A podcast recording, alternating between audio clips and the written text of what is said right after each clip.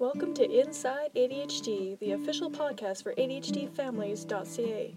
This podcast provides parents with current research about ADHD and strategies for helping their children. You can also check out this podcast in blog form at our website. ADHDfamilies.ca is a resource website for parents of children who have ADHD. All of the resources have been evaluated by experts in the field of ADHD, so parents can feel confident that they are receiving trustworthy information. Visit ADHDfamilies.ca and follow us on Twitter. Hi everybody, Christopher Rand here. I'm a registered psychologist at the CanLearn Society in Calgary. And this is Inside ADHD, the ADHDfamilies.ca official podcast. Today's podcast is actually an audio recording of one of the blogs that you can find on the ADHDfamilies.ca website. Uh, when we write blogs, we also like to try to audio record them so that um, you guys have choice between either reading or listening. Um, and today's podcast or blog is written by Laura Godfrey, who is a member of the ADHD ADHDfamilies.ca team. Um, and it's titled Catch 'em Doing Good. One per minute with their parents, two per minute with their teachers or peers in school, 0.7 per minute with their peers outside of school. In a study by William E. Pelham Jr. and Gregory A. Fabiano in 2008, they estimated that a typical ADHD child has nearly half a million negative social interactions each year. For children impacted by ADHD, there is nothing that they would like more than to have others, and especially their family, accept them just as they are. Sadly, these children often try to present a more positive view of themselves that is not always realistic in an effort to be liked at home and at school. They fear admitting that they are not as good as they believe they ought to be. Studies have indicated that it takes at least four positive statements to offset the effects of one negative statement to a child. Think about that in relation to the number of negative statements that a child with ADHD receives every day. So, why do we remember all the negative things in glorious detail done to us or said to us? Why do we remember the critical remarks more than the positive ones? There is one reason. You can blame it on the brain. Studies conducted by Dr. John Cacioppo of the University of Chicago show what he calls the negativity bias of the brain.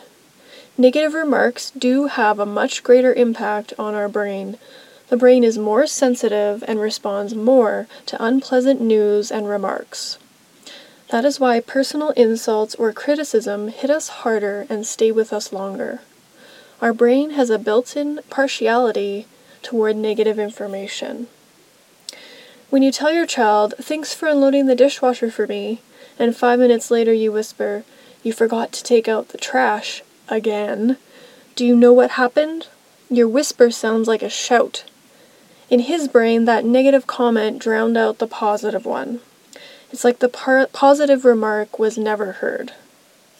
Our brain needs a higher number of positive entries than negative ones in order to counterbalance the built in negativity bias. Several small, frequent positive acts or comments work more effectively than one giant size positive. The size of the positive is not what counts, it's the quantity. This is strictly a numbers game. So, what can you do? All children, regardless of whether they have ADHD, enjoy receiving attention from others. Providing lots of positive attention for appropriate behavior is a powerful way for parents to reinforce that appropriate behavior. It will also let your child know what kind of behavior you are expecting from them. Praising children when they exhibit appropriate behavior is also an important way to help children feel good about themselves.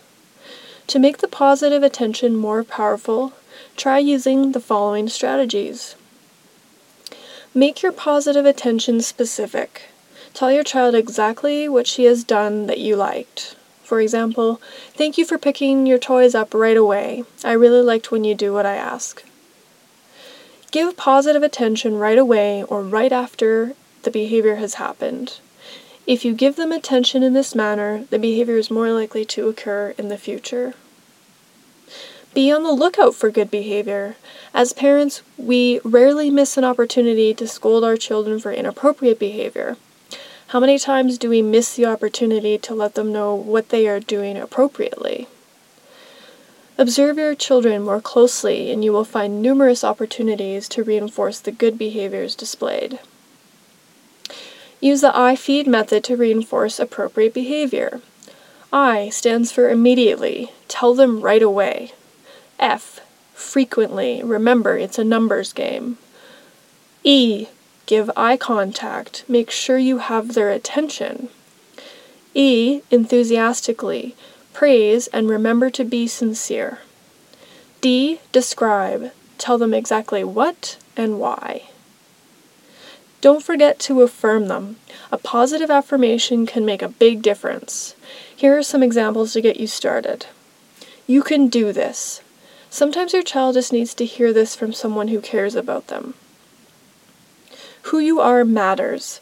Tell your child that you appreciate them. Tell them that they are loved, that they are valued, and that they matter.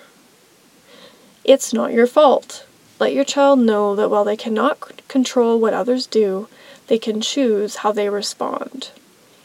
You are amazing. Your child needs to know that they are capable of doing amazing things. Sometimes they just need to be told and then reminded. You are good at solving problems. We know that what you pay attention to grows. Words are energy and they can build up or tear down. Make your words count.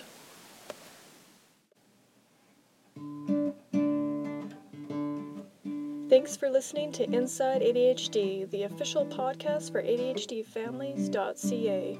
For more information about ADHD and how to help your child, visit ADHDfamilies.ca and follow us on Twitter.